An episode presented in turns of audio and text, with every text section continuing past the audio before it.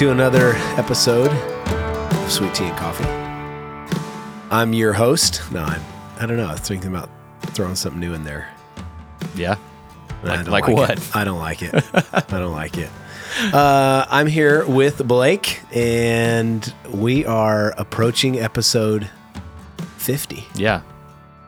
We're getting Like, close. how do you feel about that? 50. Can you believe? I just said a minute ago, I cannot believe people have listened this long. I don't know what's going on. It's all these wonderful people that we have on that we're interviewing. It has nothing to do with Right. Them, their family me.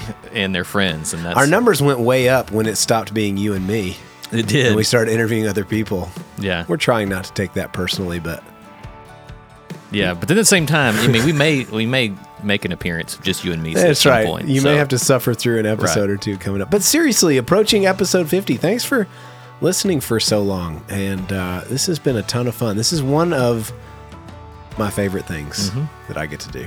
Yeah. Me too. So, this is an exciting day because we are interviewing the original Yeah.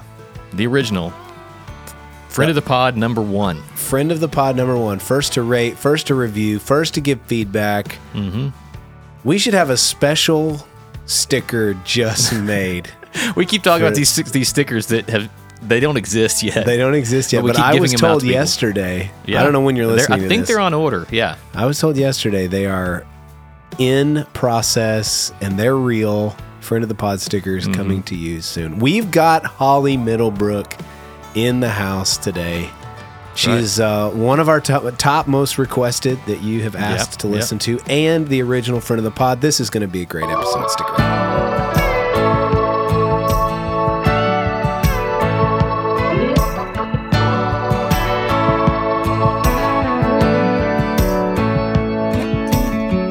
Right, as I said, we've got Holly Middlebrook here again, uh, original friend of the pod. Holly, how does that feel to have a uh, a title like that? I mean, that's that's got to be one of the one of the top things in Yeah, your life, right? there. I It's mean, that's there. really meaningful. so you've been listening for almost all of our. Right. I mean, you have you except for the one that released like yesterday that you Yeah. hadn't listened to yet. But I mean, you've listened to all yeah, of I our try episodes. to. Mhm. What have what has been your favorite part of it? Because I mean, we've just loved doing this. Yeah. What, what what has been your favorite? I think most of all, and I think I alluded to it when we were talking in here earlier, just that I love the recorded history of the church. I love that we're recording Yeah. people's story, their faith journey, um, their the ups and downs. And I think I just told y'all how many people it's made me think of in the past that Yeah. have attended this church that I wish we had their recorded stories. And so Mm-hmm. um, I just think that that's an important part of the fabric of our church, and I Yeah. love it. I love being a part of it. So thank you guys for asking me. Well, let's uh, let's start where we always start. You uh, and I, you know, I may not have my history all right, but you've got deep roots in history here in Nacogdoches. Yes. Right. I mean, so how did you grow up? How did you uh, how did you you and your family wind up here in Nac? What's what's your story? Um, well, my parents and Andrew's parents, actually, my husband, um, Andrew, um, they uh, they're from here. Um, they're Ben. I'm not. Uh, I was born in College Station. No, yes, I was. I had to think about it. I was born in uh, College Station. My dad was in vet school, and um, so he and my mom were there. And um, he said that I was his lucky charm because um, after I was born, after his third try to get into vet school, he finally got in. So Oh wow. Anyway, and so um, he finished up at um, A&M and um, went to uh, Fort Sam Houston in San Antonio for a little while. Um, I loved base living. I thought that was fantastic. Um, so did did being a vet bring him there? yes, he went to Okay. school on the GI Bill. And Okay. so he um, went to go serve at Fort Sam Houston for three years. We were there. And then we moved to New Braunfels. He um, did veterinary work for a Private Ranch there for a little while. We lived right on the river. Um, Oh, that was a pretty good gig too. Yeah. And um, the our driveway was an airstrip, so man, when that school bus dropped us off, it was a hike to the house. Um, but that was pretty fun. And um, but my dad and mom always like they yearned to be back in the piney woods. They just that was always the goal. And so um, I was in about second grade, I think, first or second grade when we moved back here. And um, dad started his practice very humbly. Our house was right in front of his, it was an old German restaurant that he converted, oddly enough, into uh, his clinic. And um, on- Interesting. I know, yeah. Where was the original clinic? It's where the Duttons live. Yeah. Okay. Mm-hmm. Okay. Yeah. So That was the original spot. Um, that was it. I remember So- going up there towards quite a Central bit. Heights. Yep. That's Yeah. kind of Yep. Blake's stomping ground. It It's is. getting close. Yeah. Would you have considered that the bog? No, Uh, no. no, that's just Central High. I'm sorry. Okay. We'll talk Yeah. about the forgive bog me. in a minute. Forgive me. Sorry. no, Okay. no. Carry so on. anyway, but um, loved my childhood. Um, I, I was a gregarious kid. I loved being. I, I hated housework, and so man, to have an excuse to be working alongside my dad was um, just a huge part of my childhood. Um, just being able to. Be a part of um, all those farmers and um, hardworking people. Just seeing how Yeah. hard they they worked for um, a living and to um, just just I don't know what they did in their community and um, just the integrity that they walked in. And um, so I, I loved being a part of my dad's clinic. And um, so I don't know, that's something that a lot of people don't know, but um, my boys can't gross me out. There's absolutely You've no, seen it all. There's no smell. There's no. No thing. I'm a perfect boy mom in that regard, I guess. Yeah, so that's interesting to I mean, not a lot of professions, particularly now, allow for the child to be in proximity to their parent while they're working and be be part of it. Of course, we don't have to go that far back in history where that was the reality for Right. most everybody, but it's not common today. Right. Uh, what was that? What was that like being able to share work and be present in your dad's world, and then as a byproduct of that, being so? I mean, a vet is super present in a community, Right. mhm. so you're part of the fabric of the community in a really unique way. What, Right. what was that like? Well, my grandfather was also a part of my dad's practice. He was a huge um, just presence in the community, and um, I think because he kind of put a, a stamp of approval on that and helped my dad, it encouraged a lot of the farmers and people to trust my dad, a young vet, and. Um, Anyway, but a lot, a lot of people called him Doc Hollis. They just assumed because he was there that he was a veterinarian also. And it wasn't until he passed away that people asked my dad, why didn't you mention his schooling and that he was a veterinarian? And dad said, well, he wasn't, you know, but. Wow. Um, but he was um, he was a World War II veteran, um, and uh, to have three generations present in that practice, um, you know, constantly with my dad's kids and then his dad, um, I just realized it, it was um, it was just one of the best. Um, gosh, just character forming. I mean, my grandfather constantly pushed my sister and I and my brother to take initiative, um, to be honest, that our name and who we were in the community, um, it was always going to get back to my dad Yeah. or to him or to a relative. Um, there was a lot of accountability um, and just learning how to treat people, um, how to love well um, through the actions, through the work that you do. Um, so I just I, I just real I didn't I don't think I appreciated at the time until I started raising children, and I wish that they could have so much of what I had. Um, it was. Uh, I miss it to be honest. I I, I miss the fact that um, it was an open door policy to, into you know that that work world and that realm and the community. But yeah, so- Yeah, it's probably one of those things too. You don't realize how you it's normal to you, right. but a lot of people don't certainly have that experience. And reflecting back, I'm sure it's like, Mm-hmm. Wow, what an amazing gift that I had that probably didn't even know. I just thought it was normal. Yeah, like my kids don't know how to walk up to a horse. You know, Yeah. oh no, you don't touch that part of the horse. no, you know, or Yeah. um, or cattle, they're freaked out. You know, um, Blake, he's still, he's like, are they going to get me? No, Yeah. they're cows. They, Yeah. you know, I mean, a bull maybe, but you know, Yeah. So um, it's just all those nuances that um, I love. And one of the things that I, uh, the things that I realized uh, I learned the most was when you learn to read animals and owners and all that, you learn how to read people. And I don't think that I realized just how that went hand in hand until I started, uh, you know, looking for jobs and um, working in the community and all of that. And I really began to be able to read people well. And um, I think that that came from constantly being in my dad's clinic and Yeah. around animals and all of that. You just you learn to pick up on things. Yeah. Mm-hmm. Wow, that's neat. That's really cool. So you uh, do that. I guess you're uh, all the way through your schooling Yes. years. You're in and out of uh, the clinic, and Right. I mean, did you ever think I want to be a vet? Oh, I don't know. My dad was on call 24 hours a day, seven days a week, um, for the majority of our childhood. So cows calving in the middle of the night, and he was out um, regardless of the weather. And uh, my dad is a big man, um, a strong guy, and um, to see just the the physical um, demand that it had on him to do that. I was happy to pet the puppies Yeah. and walk the dogs, all the cute stuff. But um, I didn't want any part of the the large animal stuff. It was great, and I love the farmers and their families. But um, but I did actually work as a veterinary technician for a little while and loved it. Um, uh, that part I could I could you know I could enjoy, but Yeah. I never wanted to run a practice. no. Yeah, yeah. Well, I think at that time, I mean, he didn't have a partner or anything in that. It- Right. It for was a long time, it was for a just very him. long time. Yeah. Mhm. Yeah, Yeah. it's a lot of work. Yeah. Okay, so um, I'm going to d- divert a little bit here. Oh, Uh, for a, for a, a period of time, we actually went to the same church for Right. a little while out at Pleasant Hill, Yes. and um, this is a little known fact. Well, m- many people may not know you're pretty musical. Right. Well, yeah. You, yeah. you won't uh, talk about it, but you are musical, and it's evident in your kids because they're musical as well. and now it's out in the internet. It's out in the internet. So, uh, but the very first time that I sang in church was with Holly. Yeah.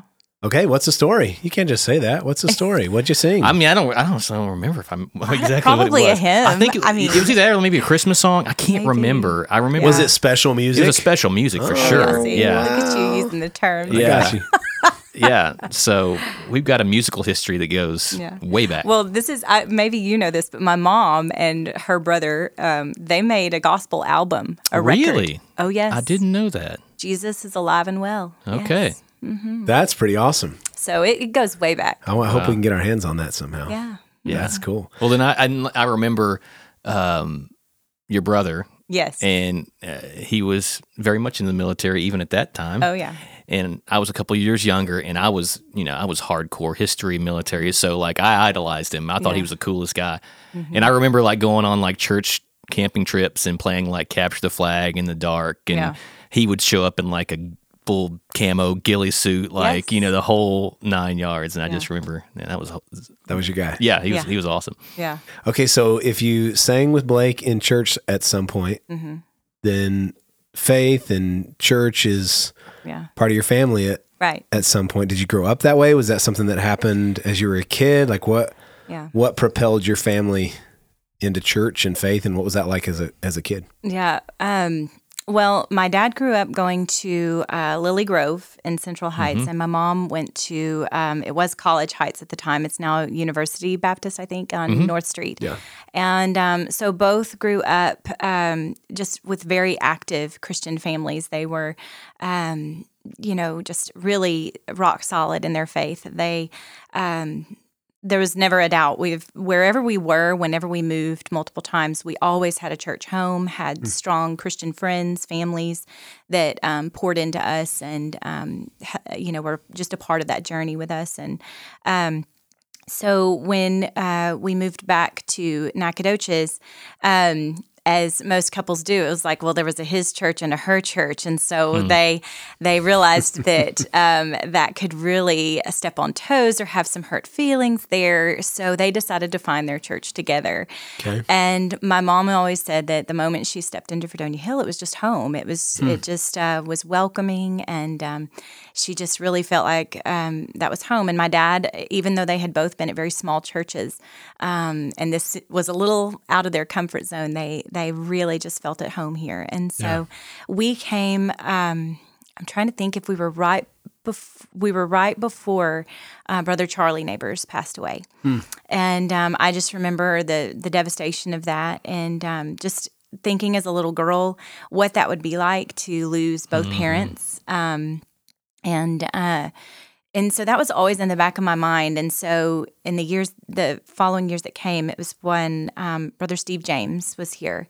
Uh, I just remember just thinking about eternity that that had that had always been kind of embedded in my mind and heart after thinking of those children losing their parents, but also hearing the church body say so many things about you know knowing where they were, knowing they would see them again, and um, that just mm. remained in the back of my heart and mind. And um, my sister, who always goes first in absolutely everything, um, she uh, walked into um, you know, that journey in seeking Christ, and then immediately began teaching her little sister what that looked like, mm. and um, modeled well um, what it looked like to have a change of heart, a change of behavior, and just a tra- change in trajectory. Um, she was a redhead and very stubborn, but um, when she um, when she chose to relinquish her life to Christ just fully and completely. Um, she wanted her little sister to to follow along mm-hmm. in that, and so um, I was not far after that, and um, and I think I was around seven or eight, I think, when I made that commitment here in this church and was baptized. Mm-hmm. Wow. Well, I, what what's that?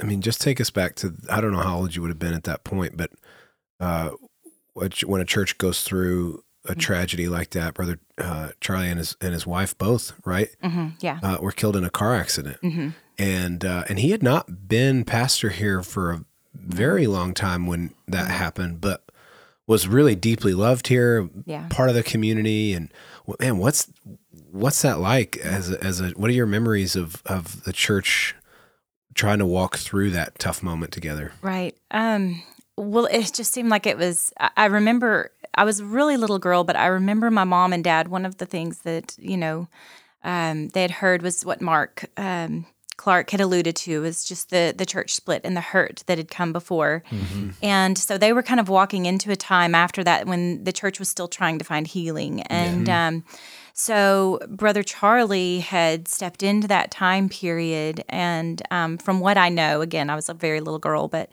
um, he was really doing his best to uh, mend hearts and address things through God's word. And yeah. the church just loved his leadership. And um, when he was, he and Kathy um, passed away in the accident.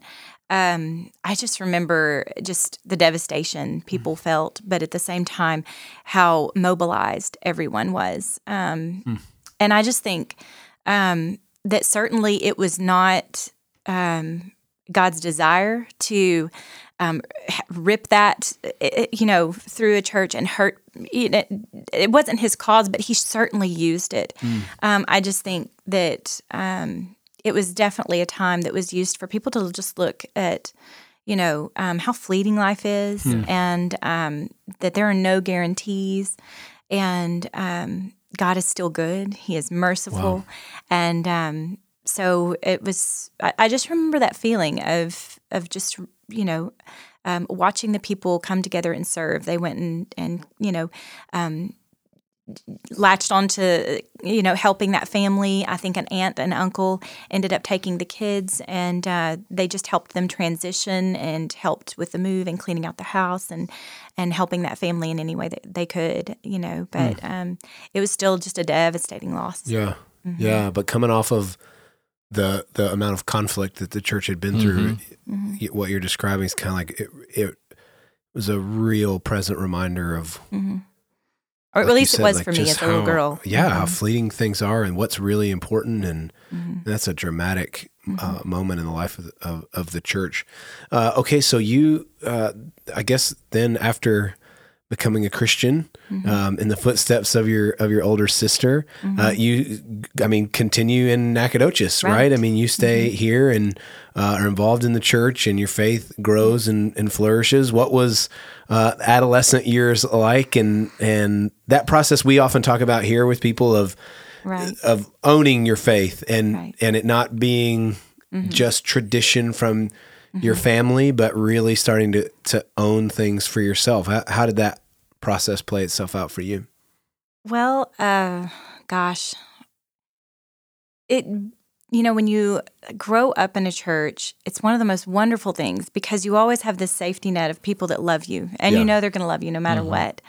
But at the same time, um, it can cause some laziness in your faith. Sure. It can cause you to get, or at least it caused me to, um, you know, uh, maybe not search. And that's where sometimes I look at people who come to Christ later and they're just hungry mm-hmm. and they just, pour over God's word, r- ravenous for its truths and to understand the history and um, how applicable it is to them. And um, I didn't really um, delve into that or understand that or have that hunger. I always knew that I wanted to obey God's word, but I didn't know God's word, not the way I should have. And that was no fault of any of the staff or anything. That was just me kind of coasting. Um, but um, one of the things that Blake alluded to, we did end up at the same church. My parents, we built a house out further in Central Heights, and for a little while, um, some of uh, my parents found out about a pastor that they grew up knowing, um, Brother Jimmy Hardy, and he had retired from a church in West Texas that he had pastored for several years, and um, just a very godly man. And they just wanted to sit under his teaching for a while, and um, and I'm so thankful that they did. Um, I don't encourage, you know, people to uh, hover, but always a good thing to listen to um, other godly pastors. I think in teaching and um, anyway, uh, I can't. That man. He- the way he preached and the way he touched my heart. He told me one time, he said, Holly, when I look out, eh," he said, I can just tell you're just soaking it up. And I was. He lit a fire in me. God lit a fire in me through him and through his willingness to, in his final years, what should have been years of retirement and fishing and 42 playing with my grandparents.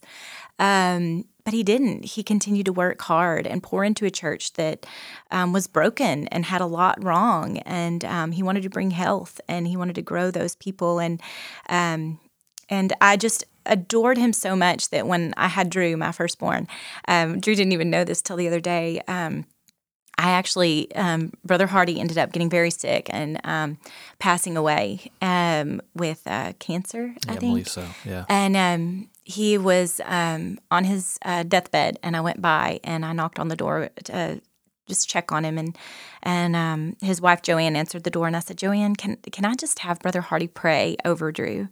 Can he just put his hands on him and just bless him? Can he just? I just knew. I so I don't I don't get emotional about much, but um, that man being able to put his hands on my child and just pray a blessing over him because I knew as a mom um, I would never be enough. Um, I could never protect him from everything. I could never um, bring about Christ in his life. Um, and I knew Brother Hardy simply laying his hands on him couldn't either. But I knew of the power of prayer.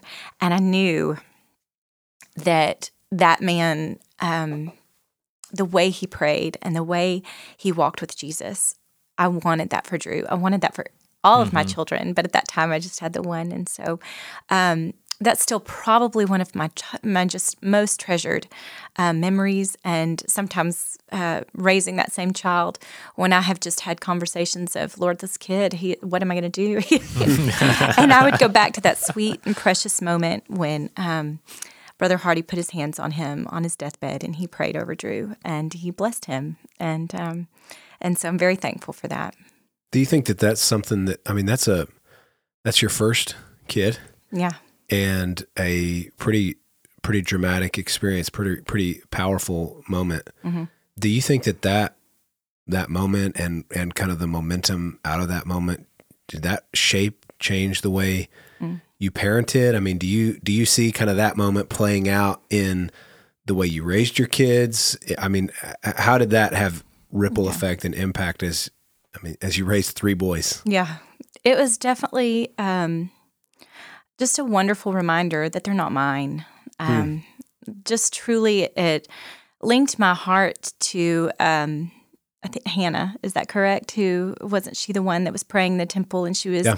Um, they thought she was drunk, but Yeah. she Yeah, wasn't. She was just simply praying. but she ended up giving her son Samuel um, to the priesthood and to serve God. And um, it was just a really good reminder for me that in you know whether I had sons or daughters or some of all and however many children God gave me that they're not mine and um and I wanted them to be put back in his arms. I um you know, I mean, any parent can say, live long enough in this world and read headlines and all of that to know that I can do all I can to shield my children and protect them, but they are safest in His arms. And um, so I would say undoubtedly that that absolutely shaped just, you know, me not trying to hang on to them or shape them or form them, but just continually giving them back to Him and um, having and walking in faith in that. That um, I'm going to watch them go through some hard things. I'm going to watch them struggle really hard, but um, but I want them to hear His voice, and they won't be able to do that if all they can hear is mine. Hmm. Wow. So. Is that something that you knew beforehand? And you kind of went, okay, I got to remember that? Or is that something that you come to realize as you're as you're raising them?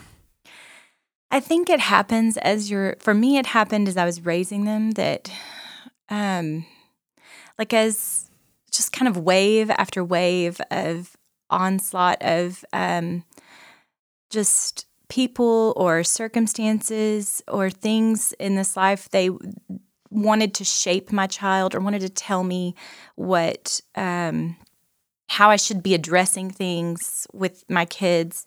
Um, ultimately, I recognized that um, I I can't do things the way this person does it, or I can't do this the way um, this book says, or the way this. It's going to be unique. It's going to be different based on each child, uh, and based on um, their relationship with God, and um, and also where I am. Um, Yeah. You know, I mean. I, I that's I have to stay rock solid. I have to stay pouring over scripture um, in order to love them well, in order to not put my selfish, you know, expectations or ambitions or whatever um, on top of them. Um, that's just a burden that is unnecessary, um, especially if um, if I believe that they are safest in His hands. Yeah. I just remember Margie. That was one of the things that we interviewed Margie that really stood out to me was for her. Uh, she talked about David receiving Christ. I think he was 10, 11, 12, something like that, Yeah. kind of in those Yeah. years. But her realization that she had to surrender him, very much like what you're talking about, Mm-hmm. surrender him in the process of his uh, growing in, in Christ, that that was the Holy Spirit's job Right. and that part of now what she's doing as she's raising a believer Mhm. is she is uh, making sure that that he knows Right. that this is this is between you and God, uh, that it's the Lord that is going to shape you and and and mold you. And I imagine it's the sa- it's the same kind of mentality is, but I've heard I've heard it, uh, it said that you know the the idol of parenting is control Mm, yeah. and you know as raising small kids Yeah. I- that's that is on the money. Yeah. They're Mhm. Out of I think oftentimes out of uh, maybe it's out of fear or worry or concern for the future, whatever. We think that the best thing for them is Right. control. But what you're talking about is something very different. You're talking about surrender. Mhm. Uh, how do you get how do you get to that point where you release control, where you go, okay, the the best thing is not the tightest grip. But releasing control that this is the Lord's Lord's job. How do you do that as a parent? Yeah. If you have the answer That's to a million dollar question, question. yeah. Yeah. But I, I just love to hear your perspective. Yeah. Have you seen Drew Middlebrook? Have you met Have you met this child of mine? I you- have. Yeah. Part of it is just even recognizing who God has created this Hmm. tiny human to be. And, um, you know, Drew Hmm. was, you know, he was my first. And I, I've I've made Brett and Blake both thank him for some of the things that he's had to walk through first. That's an interesting if you were a approach. yeah. second, third, fourth, or whatever child, if you're listening to this, please thank that older sibling. Um, they go through everything first, Yeah. and um, so, um, but you know, Drew just, um, yeah, he he went first, and um, I just recognized in him. He just he knew his mind from a very young age, um, and uh, he was very a, a sweet, you know, kiddo, but just um, I don't know, just one of those things that I re- I didn't I had I can't remember if it was Becky, maybe Weems who. We we Drew and her daughter Lexi are the same age, and so we both came into motherhood in the same season. And I leaned heavily on Becky during that time. And um, I, you can't have a better friend than Becky Weems um, when you are True entering statement. motherhood Yeah, yeah. but um, you know, she she helped me recognize that there were things that I could parent and change, but there were things that were innate that were God um, just formed in him. And I then I had Brett, and um, I'll never forget praying one time because Brett was he was my arguer. He loves to have a good argument, and and not in a bad way. I mean, uh, it's that that can be productive, not disrespectful, but you know, Yeah. uh, just uh, well wanting to know the whys and what are the boundaries and um, and in that conversation i can remember just being mentally exhausted by it and just thinking you know holy cow and i can just remember to, praying for god to change this you know this rapid questioning of everything. Yeah. and, and i just in my heart i just remember hearing just god say no this is exactly how i want him. And it just hit me i, I, I didn't come to that. I, I mean i wanted to change that kid let me tell you. I, I really did but um, he just uh, god just has been so sweet to show me the uniqueness of each of my children. And um, and there are times when i know i've messed up and i tell him i, I know i've messed up but um, you know, I pray that you'll love me and be patient and give grace just as I give grace. And so, Well, and it, I think it brings a whole lot of clarity to one of the reasons that we ought to be praying for our children mhm, is if you're ever going to get any sort of idea Mhm. about who God has created them to be, about what he sees when he sees them, mhm, the, the only place that's going to happen is in prayer. Yeah.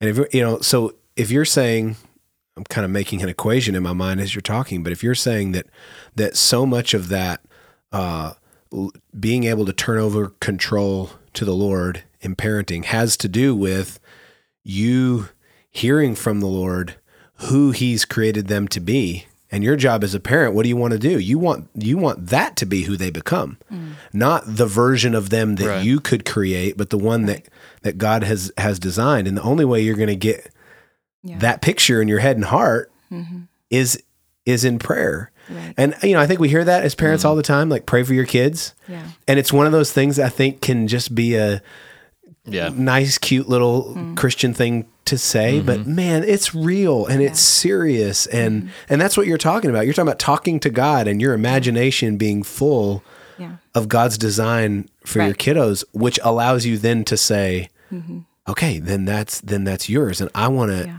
embrace that and enjoy that about them rather than try to change it. Yes. hmm Man, Yeah. And it, it also grinds a few edges off of you as the parent during all that, too. Um, you know, it reveals not just that child's character, but your own.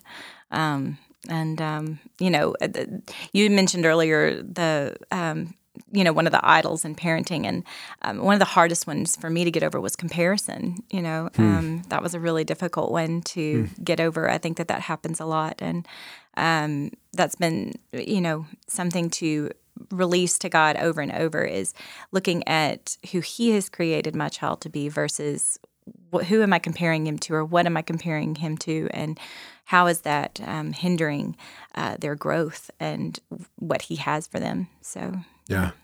Well, you're doing the sacred task of you're you're approaching your final round in it uh, of rate of moving through teenage boy right. uh, years. You're you're in uh, in round two, Yeah. approaching round three. yes. How old's Brett? Brett's 17. Seventeen. Okay. Blake okay. is, uh, he'll be 11 this next month. Okay. Yeah. Okay. So, uh, You should have it down by now, I feel like. yeah. Yeah, because that's how that goes. You've got three girls. Yeah, oh, I know. How does that work for Yeah. you? yeah, So repetition here. You you're you're doing this over and over again. Mm-hmm. What what would you what would you say to people like me that are on the cusp of doing this for the first time? Yeah. Uh, our son is is the same age as as Blake, and they they hang together. And Mm-hmm. uh, now having having done this a few times, what what what would you say? Like, man, if I've learned anything over these first two going through it, Yeah. what what encouragement, warning, what would you what would you say?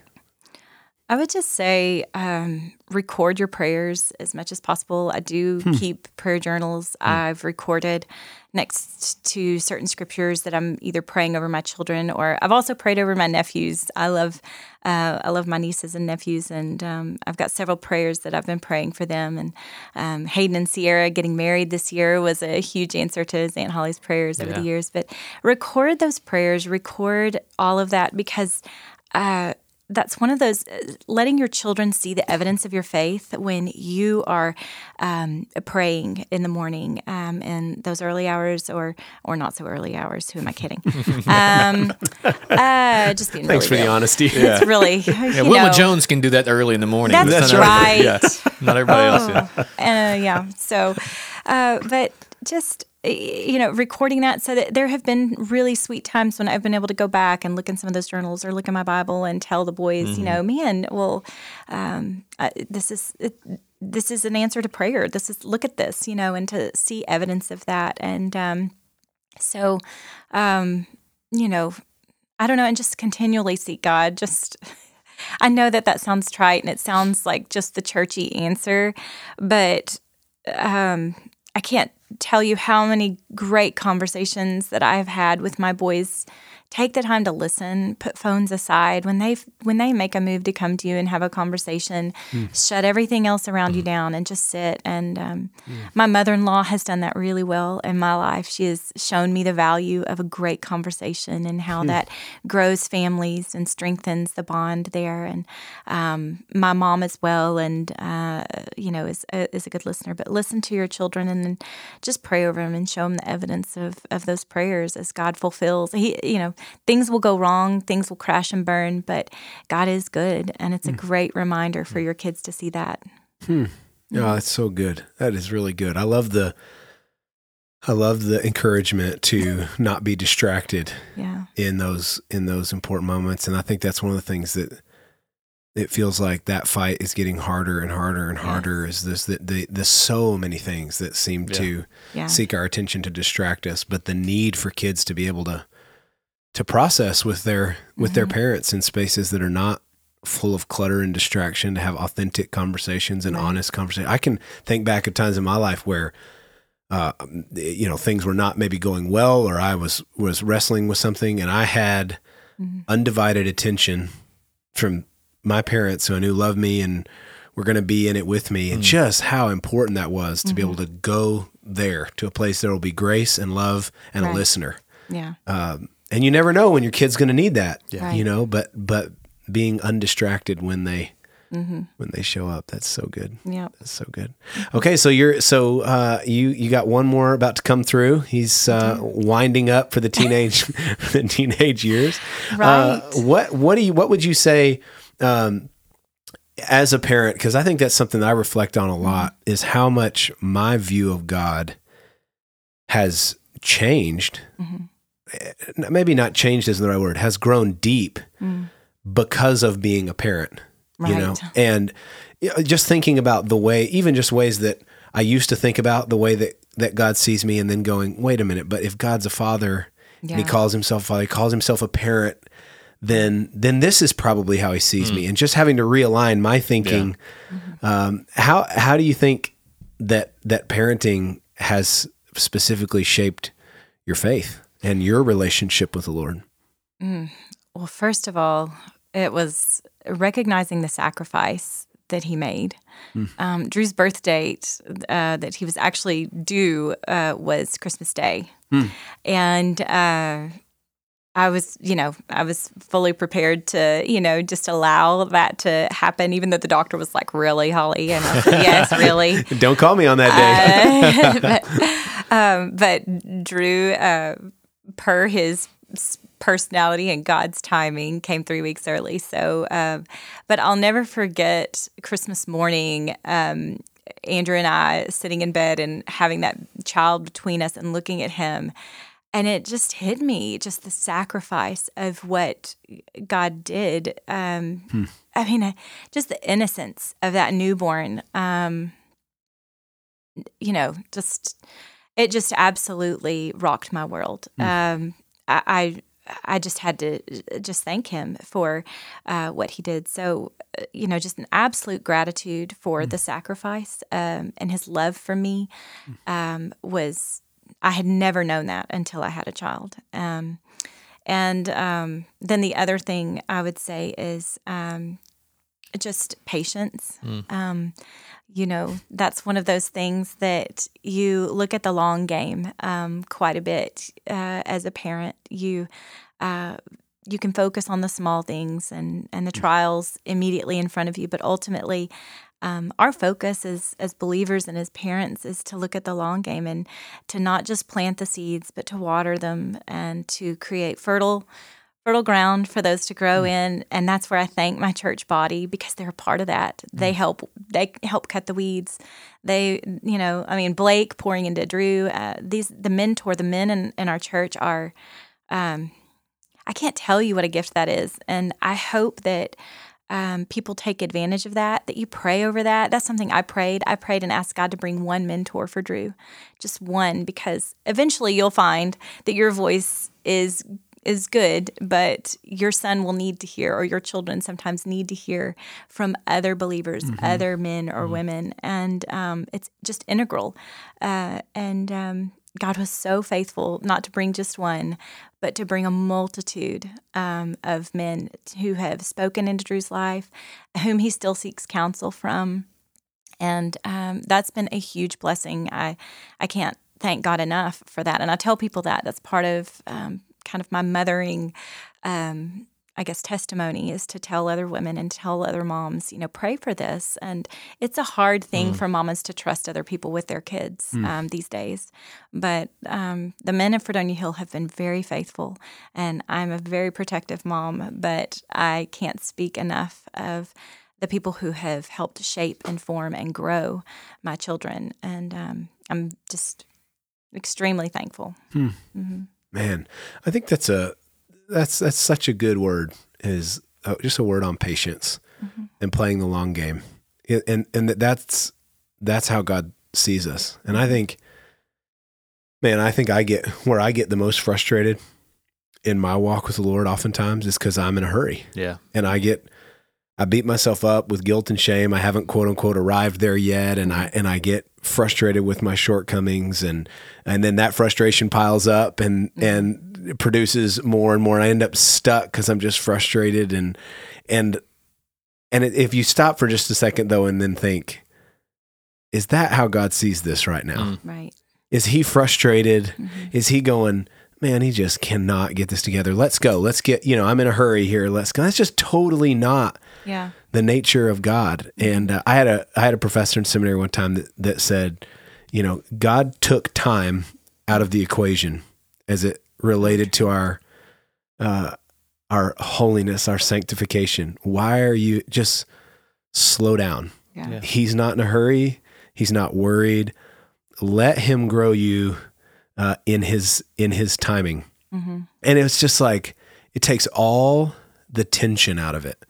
And uh, man, I just think so. I don't know. Maybe that's where we'll that's where we'll shut it down today. Is just to kind of just say to you, man, if you're listening and uh, you've heard Holly talk about the long game of parenting, the patience, the care, the love that is in it. Man, in, in the gospel it says like how, how much more does your heavenly Father? Yeah. You know, if that's the way that we think of our children, how much more is God thinking uh, that of you? He's not in a hurry.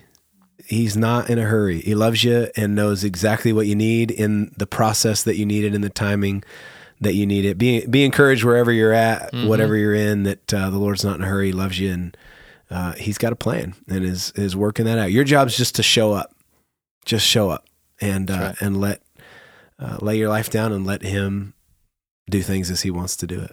So. Man, Holly, thank you. I didn't know that we would get into like parenting 101 here, but there is some gold. Thank you so Yeah. much. I'm telling you, uh, as two uh, parents, you know, figuring this out, Wow. Blake and I are both right there with you, trying to, and, and you, Yeah. you, you've got a little more experience Yeah. on us, so we're like soaking this up like a sponge. So well, she's got some some good boys. I can say that. some good dudes. Yeah, yeah. There's not many 20 year old young men that would call and ask me my opinion on things, and so mm-hmm. There's also not many 20 year old, 11 year olds. That's true. She's got one of those. And Yeah, well, I I gotta just, we gotta, you gotta, you got. Well, I was just I was out at the soccer field the other day, and I just kept Mr. Russell, Mr. Russell, and I'm like, who is? It? And then there there was Blake, and then we ended up talking about yeah. Blake's her 11 year old. Right. yeah. How many, how many like teenagers won't speak to you in public? Blake will go find you. He'll find you. to speak man Yeah. some so some good dudes some good i'll never forget my first conversation at le- my first lengthy conversation with blake was when he was being uh, baptized Right. and i got up in the baptistry and we, we were a little early we had probably 15 20 minutes before it was before it was time and he was all dressed and ready i mean he's like he's got it figured out and he sat there and told me about uh, fish in alaska we had the most grown up conversation I probably had that entire day. Yeah. And at that time, he was probably nine. Was he nine? Yeah, yeah, Or 10? I I, mean, think it's just like, Yeah. who's this little adult? Anyway, he's amazing. So, anyway, good kids. Thank you for Thank you. sharing that part of your life Yeah. uh, Sure. Mm-hmm. with us. And, and thanks for being uh, the number one friend of the pod. Right. Absolutely. So really I want one of those appreciate stickers. You're getting you're to, you're getting the first sticker. There we first friend of go. all, you get the first sticker. All right, well we're gonna close it down there. We've got more guests to come as we march towards fifty Big five zero episodes. Just a few more left, and that'll be Mm-hmm. the close when we hit fifty. That'll be the close of our season. of our season, season. two. Yeah, season two will come to a close then, and we've got a little bit of a break Take a break. and then we'll launch into season three. So, uh, man, thank you guys so much for listening. We have really enjoyed doing this a ton as we come towards the end of that of that second season. Thanks for listening, and as always, if you've got suggestions or thoughts, and we want to hear feedback, we really Yeah, do want to hear we you talk hear- about hear how these have how these stories have impacted. Yeah, it's you. really cool to hear hear how stories have, have impacted your life and, and what you took away from that because I think everybody takes something away differently from Yeah. each one. It's really neat to see how that happens. Yeah, so let us know those things. You can do that on uh, any of the social media channels. Uh, you can hit us up on our email at STC at fredoniahill.org. There it is. All right. Well, we'll see you guys next time. Adios.